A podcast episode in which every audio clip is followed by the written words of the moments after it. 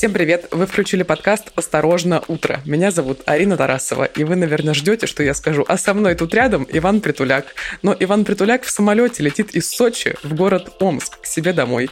Поэтому со мной сегодня редактор студии «Осторожно, подкасты» Сергей Простаков. Сереж, привет!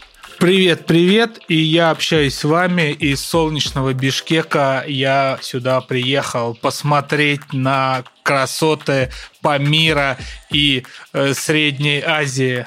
Наверное, на Тиньшанский хребет ты приехал посмотреть. Да, да, именно. Смотрю, любуюсь, но по счастливому стечению обстоятельств Э, Бишкек находится в том же часовом поясе, что и родина моего кумира, моего наставника Ивана Притуляка. Вот. И я сейчас попробую на себя примерить его шкуру.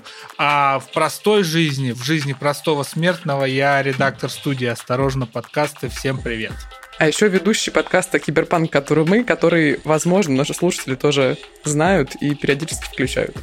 Да, есть у меня и такая регалия. Поехали? Поехали.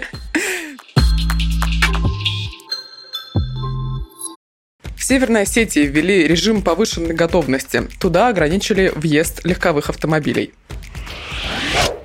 Спикер Нижней палаты парламента Вячеслав Володин предложил составить списки выезжающих из страны. Список, куда могу попасть и я. На следующей неделе Совфед рассмотрит закон о кредитных каникулах для мобилизованных. Так, ну что, поговорим о регионе, который находится не так далеко, а вообще-то прямо на границе с нашей соседней страной Грузией. В Северной Осетии ввели режим повышенной готовности в трех районах и ограничили въезд автомобилей. Сделали это по указу главы Северной Осетии Сергея Миняйла. Режим повышенной готовности вводится в трех районах республики – в Ордонском, Кировском и Пригородном, а также в городе Владикавказ. Согласно документу, въезд легкового транспорта на территорию республики ограничен. И вот что говорит об этом непосредственно сам глава Северной Осетии Сергей Миняйло. Далее цитата. «Решение о введении режима повышенной готовности – это вынужденная временная мера. Ситуацию нельзя пускать на самотек. Огромное количество транзитного транспорта, многокилометровые очереди на пункте пропуска Верхний Ларс. Только за последние двое суток в Грузию через наш участок границы въехало больше 20 тысяч человек». Конец цитаты. Вот что сказал Сергей Меняйло. Ну, что тут еще нужно добавить? Я думаю, стоит напомнить, что на территории Северной Осетии непосредственно у пункта пропуска Верхний Ларс сейчас развернуты мобильные опергруппы из представителей военкоматов и исполнительной власти, которые непосредственно вручают повестки как жителям Северной Осетии, так и гражданам других российских регионов, которые стремятся в последние дни покинуть территорию России. Ну, неприятно. Вот так ты приехал, может быть, в долгожданный отпуск, который не захотел отменять из-за внешних обстоятельств, а тут у тебя и режим повышенной готовности, и уже повестку тебе готовят, и даже еще многокилометровая пробка, в которой нужно постоять, есть риск получить повестку. Неприятно. Знаешь, Арин, если честно, я не до конца понимаю, как к этой новости нужно относиться, да, потому что, с одной стороны, многокилометровая очередь на горной дороге, которая очень долго, медленно двигается, это реально чрезвычайная ситуация. Это вещь, которую нужно контролировать и следить. Конечно, разворачивать э, мобильный пункт призыва, да, это такая пиар-акция, даже непонятно кого. Местного руководства, Министерства обороны, сложно сказать, не берусь сказать. Но то, что действительно там может произойти все, что угодно, это действительно так. С другой стороны, это заставляет нас подумать об истории, о которой вы с Иваном разговаривали и в конце прошлой недели, и в начале этой недели по поводу закрытия границ. Мы же помним, что нам как бы слухи ходили активные, что граница, вот, например, закроют сразу после референдума. Да, но слухи ходили о том, что границы могут закрыть исключительно для мужчин, которые попадают под э, вот эти критерии так называемой частичной мобилизации? Ну, конечно, мы все это понимаем, но мы видим же потоки новостей, когда под э, так называемую частичную мобилизацию попадают буквально все. Окей, частичная мобилизация – это термин по типу хлопок, по типу спецоперация и так далее. Ну да, да, но я тут говорю о том, что нам нужно сейчас отметить, важно, что слухи ходили о том, что границы закроют не совсем на выезд, типа никто не выйдет, а только те, кто подлежит мобилизации. Да, я понял твою поправку, но это просто к вопросу о том, что вот в этом материале иностранного агента «Медузы», после которого, ну, даты появились какие-то, говорилось о том, что ближайшей датой считается среда 28-го. И вот наступает э, среда 28-го, и что мы видим? Все в холодном поту. Граница с Казахстаном э, божественным, сухопутная, нормально функционирует. Люди вылетают из страны, так или иначе. Максимум, что появляется, это некий режим повышенной готовности в Северной Осетии. То есть здесь интересно просто э, скорее вот подумать, вот что это? Это подготовка к реальному тому самому закрытию границ для подлежащих э, мобилизации, да, или это все-таки какие-то полумеры, и даже не полумеры, а, а реальные меры, потому что все-таки большая очередь из машин э, в маленькой республике, скопившаяся, это действительно история, которая пахнет настоящей чрезвычайной ситуацией. А мы продолжим нашу магистральную тему, тему года, тему десятилетия, возможно, главную тему 21 века – частичную мобилизацию. Вячеслав Володин, спикер Нижней палаты парламента, она более известна вам как Государственная Дума, предложил составить списки уехавших из страны. Давайте послушаем Вячеслава Володина. Они уже предали. Пусть не возвращаются. Но им мы должны сказать, они совершили многократно преступление перед своей страной, народом. Если задумают назад возвращаться, будут наказаны. Арина, что ты думаешь по поводу слов спикера Нижней палаты парламента, более известной как Государственной Думы, Вячеслава Володина? Сереж, ну что я могу думать? Я посмотрела данное высказывание утром, как только, по, по сути, проснулась, где-то там около 9 утра, и подумала, ах, как силен дух патриотизма в уме Вячеслава Володина, потому что у меня сразу возникли вопросы. А как выяснить, с какими целями человек выезжает за рубеж? Может быть, он едет в университет, ну там, в командировку учиться еще куда-то, и просто так совпали внешние события. Может быть, он едет, я не знаю, к родственникам на свадьбу. Может быть, он едет в давно запланированный отпуск и так далее и тому подобное, там в санатории, куда-то еще. Вот. Но тут вдруг неожиданно он становится предателем, значит, врагом народа и вообще будет наказан, когда вернется в Россию. Ну, ты знаешь, такие формулировки меня немножко заставили поморщиться. Короче, слушаешь, и такое ощущение, что ты либо на ковре у директора школы, либо тебя отец отчитывает и говорит, почему домой пришла? Не в 9, а в 10.30. Ну, понятно, но на самом деле, вот лично, да, по опыту своему наблюдения за так называемой российской политикой, вы меня простите за то, что я использую вот эту формулу так называемой, но у нас в стране на ней, возможно, все держится, в принципе, да, что что-то как-то называется, а что за этим на самом деле является, нужно разбираться. Так вот, за Вячеславом Володиным ходит такая слава. С тех пор, когда он стал спикером Нижней палаты парламента, более известная вам как Государственная Дума, он стал постоянно высказывать всякие радикальные фразы. Он говорил и про СВО из недавнего можно набрать фраз. Мы можем набрать фраз его про и борьбу с оппозицией, и там и про другие законы. Он всегда выражался довольно радикально. И существует мнение у наблюдателей, что случилось это именно после того, когда он стал спикером Нижней палаты парламента. А почему он стал радикальным? А потому что до этого он был четыре с лишним года не просто чиновником, а он был зам главы администрации президента по внутренней политике.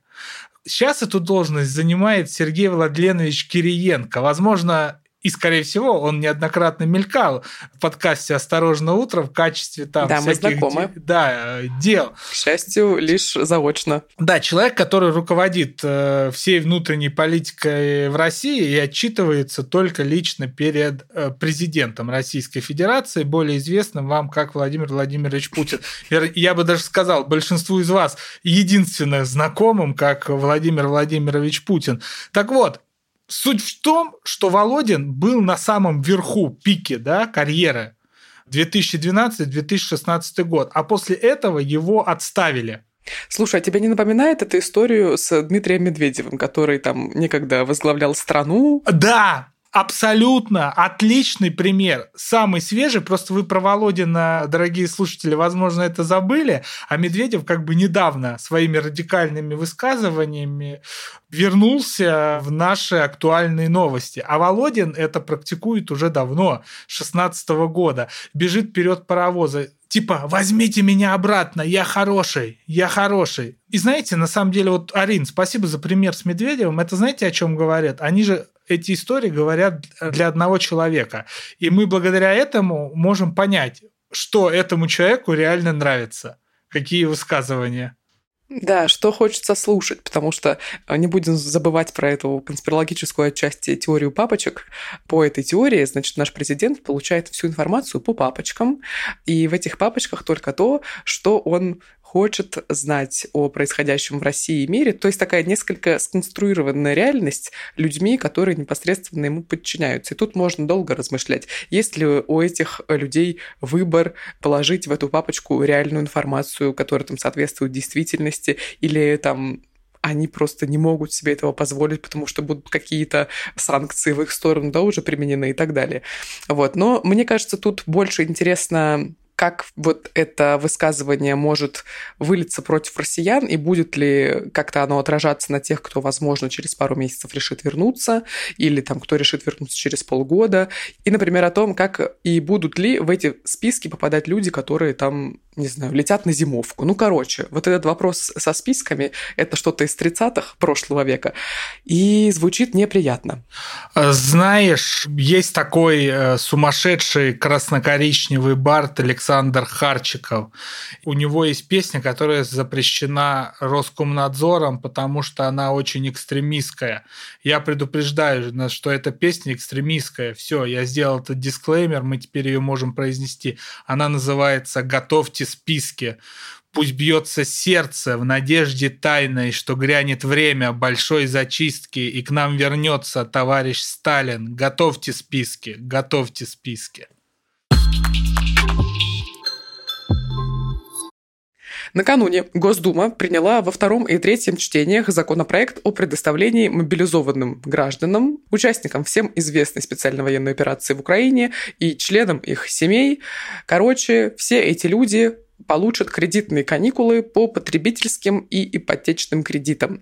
Пока что Пока что этот законопроект принят во втором и третьем чтении, но уже на следующей неделе, 4 октября, Совет Федерации рассмотрит законы о кредитных каникулах и трудовых гарантиях вот непосредственно для мобилизованных граждан и их семей. Эти вопросы уже включили в повестку заседания. Ну что, хороший стимул отправиться в те самые территории выполнять функции теробороны.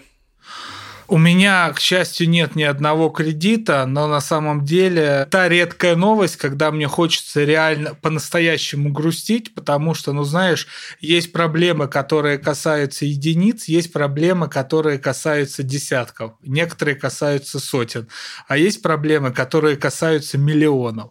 И вот ты понимаешь, вот эта проблема касается вот этого простого русского человека. Я вот понимаю, что так или иначе у меня там и есть привилегия, да, что улететь в Бишкек, пожить, да, купив билет на самолет за большие деньги. То есть, понятно, я много работал, я как-то добивался таких возможностей, но у меня есть такая возможность. Я там не хочу в это углубляться. А ведь куча людей живет в этой беспросветности закредитованной. И вот ты понимаешь, что государство принимает там одним из первых законов, которыми мотивирует граждан, кредитные каникулы для закредитованных. Это вообще на самом деле звучит ужасно жутко. То есть, так, ты будешь несколько месяцев ходить под пулями, Если ты вдруг вернешься живой, то не бойся, этот период ты не платишь кредит. Потом мы тебе выплачиваем какие-то деньги, вероятно, обесценившиеся уже за участие в специальной военной операции. И кстати, что касается выплат тем, кто попал под мобилизацию, суммы постоянно меняются. Сначала говорили о 250 тысячах, потом появилась информация о 195 и так далее. Короче, какой-то конкретной цифры мы все еще не знаем. Абсолютно. Вот. И дальше следом примыкающая новость, что ВИЧ-инфицированные, оказывается, не подлежат мобилизации. Что-то из здорового мира? Да, не, хочу сказать спасибо большое. Ну, спасибо вообще. Или наоборот, да, с горькой иронией э, задать вопрос, а почему это? А что случилось? Почему? А что насчет людей с сахарным диабетом, кстати? А что, кстати, с ними я забыл? Ну, слушай, смотри, они пока что не появлялись в повестке в контексте мобилизации, но вот заговорили о ВИЧ-инфицированных. Круто вообще, что в России вспомнили о такой социальной группе. Вот. Но что с людьми, у которых сахарный диабет? Разумеется, и как бы вполне очевидно, что эти люди вообще абсолютно никак не могут там как-то попасть под мобилизацию и так далее, но не знаю, радоваться или грустить, что о них не говорят. Ну, слушай, тут все происходит в Аврале. Вот ты понимаешь, поразмышляем вслух, видимо, в нашей божественной стране, России, да, нашей все-таки родины, граждане, которыми мы являемся, происходит некий саботаж мобилизации, да, и саботажем занимаемся не мы с тобой, а занимаются те, кто ее организовывает, буквально от военкома до Министерства обороны. Мы сначала принимаем закон об ужесточении наказаний для военнослужащих, потом объявляем о частичной мобилизации, а потом начинаем людей по ней призывать, рассылать повестки, и только потом параллельно начинаем думать о категориях негодных, о категории бронированных. И выделять болезни, которые не подлежат мобилизации. Ну, то есть... Это абсолютно перевернутая пирамида, и как-то как будто все должно было идти наоборот. Абсолютно. И самое главное, в этих в лоялистских телеграм-каналах у них там методичка спущена, и они такие рассуждают, да, Значит так, президент четко назвал категории, которые подлежат мобилизации. Сидит какой-нибудь военком, да, а Министерство обороны и тот же Верховный главнокомандующий своим законом еще и норму спустил, сколько призвать. То есть, с одной стороны, кого нужно призвать, а с другой стороны норму. Бардак, как есть бардак. Организуется большое количество волонтерских движений не только за рубежом, но и в России.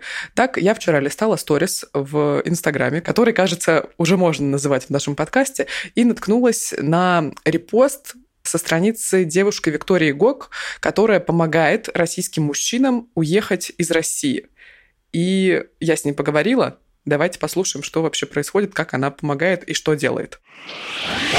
Виктория, здравствуйте. Расскажите про свою волонтерскую инициативу, что именно вы делаете и как отстроили эти процессы. Конкретно сейчас я помогаю покупать билеты парням из бедных регионов типа Иркутска, Якутска, Волгоград, Екатеринбург, все что угодно. Я выучила географию России за последние три дня очень хорошо. Все сухопутные границы мне теперь известны. Ну, Норвегия это уже вообще супер популярная сухопутка. Говорят, еще можно в Южную Корею. Вот. Что я делаю? Покупаю билеты, мне донатят деньги и донатят мили разных авиакомпаний, и бедным парням мы покупаем билеты из этих средств. Отстроили процессы случайно. Начала помогать первые два дня мобилизации своим близким друзьям, а потом мне позвонил Женя Шишкин, это мой лучший друг, и говорит, Вик, у тебя нет случайно 2000 миль на Аэрофлоте? Если есть, можешь скинуть, я хочу билет другу взять, мне не хватает. Я такая говорю, Жень, ты гений, у меня же есть 100 тысяч миль, я могу купить примерно 10 билетов. Так я начала. Скольким мужчинам вы уже успели помочь?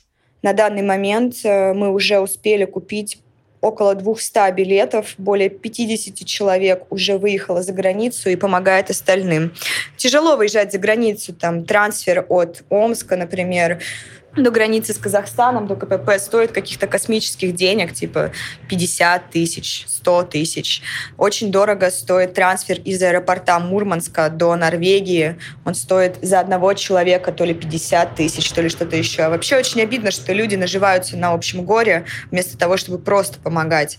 Я призываю людей быть немножко более гуманными и помогать и спасать людей. Сейчас дело не в деньгах, дело в позиции и реально деньги на тот свет не заберешь, твои деньги могут спасти жизнь.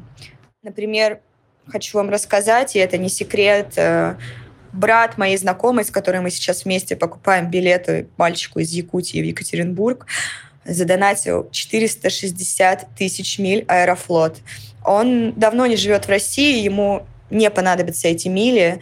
Даниил Суханов бизнесмен, который взял и отдал свою голдовую карту Аэрофлота, а его сестра уже вторые сутки покупает билеты нуждающимся. А в какую самую необычную точку мира уже купили билет? Ну вот сейчас мы везем человека в Армению через Тегеран. Пока еще не купили, не спрашивайте. Я считаю, это глупый маршрут, но он почему-то настаивает. Видимо, мечтает посмотреть Тегеран или помочь иранским женщинам отстаивать свои права. Ну и главный вопрос, как могут помочь желающие? Люди могут помочь как угодно. Информационно, репостом — это тоже помощь. Но я считаю, что сейчас уже речь не о репостах, речь о действии. Нужны деньги, я открыла сбор, у меня донатим мне на Тиньков. Тиньков пока не заблокировали. Донатим Мили, пиши мне, я скажу, куда кидать, инструкции в моих сторис. Если у вас есть свободное время, можете просто сказать, я готов покупать билеты сам, и я буду добавлять вас в группы, которым мы покупаем билеты и скидывать. Чем больше людей сейчас включатся, тем больше билетов мы возьмем. Но вообще, на самом деле, мне очень сильно помогают. Мне задонатили уже очень много денег. У нас более двух миллионов миль только на Аэрофлот. Также есть еще и Seven, Turkish Avialines. В общем, мы стараемся максимально оперативно вывести всех желающих. Очень приятно, что это делают люди публичные, и очень приятно, чтобы даже блогеры и тиктокеры включились в это. Вот таким необычным способом при помощи перевода миль авиакомпании «Аэрофлот» с одного счета на другой, ребят помогают э, российским мужчинам покидать страну. Я уже второй или третий день задаюсь вопросом, а почему-то в России еще до февраля, до всех этих событий существовало только одно движение, которое как-то помогало мужчинам регулировать вопрос с армией. Это Комитет солдатских матерей. Есть еще сервис призыву .нет, но там как-то вся эта история крайне коммерческая. Но нет, я не знаю ни одного объединения мужского, которое бы занималось вопросом своих прав в контексте армии, которая бы как-то организовывала я не знаю, помощь э, с поступлением на альтернативную государственную службу, которая бы помогала мужчинам, которые, может быть, по своим идеям или по каким-то определенным показаниям здоровья не могут пойти в армию, или еще что-то. Короче, ни одного мужского объединения я не знаю в России. Как ты думаешь, почему так? Мужчинам не интересны свои права? Ну, во-первых, крупнейшее мужское движение по борьбе с призывом мы наблюдаем прямо сейчас на всех сухопутных переходах российской границы, где это только можно сделать. Слушай, тут я на самом деле не делил бы вот эти движения по этому гендерному принципу, да, потому что, ну, есть всякие маленькие организации, там, стоп-призыв, там, и так далее, в которых тоже участвуют мужчины. Это не вопрос гендерных различий, потому что тот же самый комитет солдатских матерей тоже рождался в определенных условиях 90-х годов, и можно поговорить, почему так. Это вот большая тема, знаешь, э, но... Э, ну, я вот почему об этом э, заговорила. Россия, ну, как бы Екатерина Шульман, признанная иностранным агентом, и многие другие политологи называют Россию женской страной, потому что ну, как-то женщины все это тянут и угу. воспитывают детей, как правило, в семьях, мамы и бабушки и так далее. И вот сейчас я в очередной раз убеждаюсь в том, что Россия действительно женская страна. Абсолютно. Мужиков поистребляли еще во Вторую мировую войну. Это тяжелое наследие вообще всей первой половины 20 века. Вот, понимаешь, меня одна новость недавно поразила, что в Костромской области из деревни забрали всех мужчин на мобилизацию. Да, я такую знаю. Вот просто забрали. То есть это что? Это новость, там, я не знаю, из 20 века. Слушай, но при этом ни один мужчина или там пять мужчин не вышли на главную площадь и не сказали, ребят, вы что, офигели? У нас тут вообще-то сельские там какие-то работы аграрные и так далее, и мы не можем никуда поехать мы с тобой, будучи продвинутыми гражданами интеллигенции, да, мы можем об этом легко рассуждать. А когда ты забитый, закредитованный мужик, работающий буквально над своим выживанием и выживанием там своей семьи, ты об этом не думаешь, и ты до этого не доходишь сразу. Другое дело, что все происходящее для меня является хорошим доказательством, что в России так или иначе в каком-то виде да, гражданское общество существует. Вот от этой девочки, которая Мили собирает, до этих мужчин, которые стоят сейчас э, на переходах и ногами буквально голосуют, да, за свое отношение к мобилизации, показывая. Ну, потому что эта мобилизация напрямую их касается. Если бы... Ну, и ты правильно, все отстают свои интересы, не говоря о тех героических людях, которые там в Москве и в других городах вот последние недели выходили на улицу. У меня вообще, как бы я тебе честно скажу, и все эти люди восхищают в любом случае это везде смелые поступки. Другое дело, это нужно проговорить в России уничтожена защита своих политических прав и политического действия. Уничтожилась она не по щелчку пальцев, Россия там 92 -го года, Россия 99 -го года, Россия 2010 и Россия 2022 года – это три разных России. 30 лет постепенно уничтожались политические свободы и возможность политической борьбы. И сейчас в результате что мы имеем? Бесправные вообще не имеют голоса, забрали всех мужиков из деревни. Те, кто чуть-чуть осознают себя как субъектность, голосуют ногами. Совсем смелые люди чуть-чуть выходят на площадь, умные, там, скоординированные, помогают конкретными билетами. В общем, на самом деле, живо гражданское общество, ситуация трагическая и роковая, и, в общем-то, каждый защищает свои права в меру их понимания, но я, к сожалению, не готов обвинять этих мужиков, которых э, призывают, они не знают, как там себя защитить, и что можно себя защитить, потому что, скажем так, 20 лет назад лишили их этого возможности, условно, когда там независимое телевидение еще громили, да, типа НТВ. Вот тогда это началось. А сейчас про это рассуждать уже довольно поздно. Они эту альтернативную точку зрения просто узнать не могут ниоткуда. Ну, в общем, э, вы познакомились с Викторией Гог, которая сейчас помогает российским мужчинам. В описании этого выпуска есть ссылка на ее Инстаграм. Там можно узнать всю информацию и при желании пойти задонатить немножко денег или миль, если у вас есть, по ссылкам, которые есть у Виктории в Инстаграме. Ох, Арина, Отвел я этот выпуск. Мне очень понравилось с тобой разговаривать. Прямо отличная история. И, в общем-то, я понимаю, почему вы этот подкаст ведете, потому что бодрит. Бодрит? Да. Лучше, чем душ по утрам. Слушай, сравнимые ощущения точно. Очень хорошо. Мне прям понравилось. Э, хорошее занятие.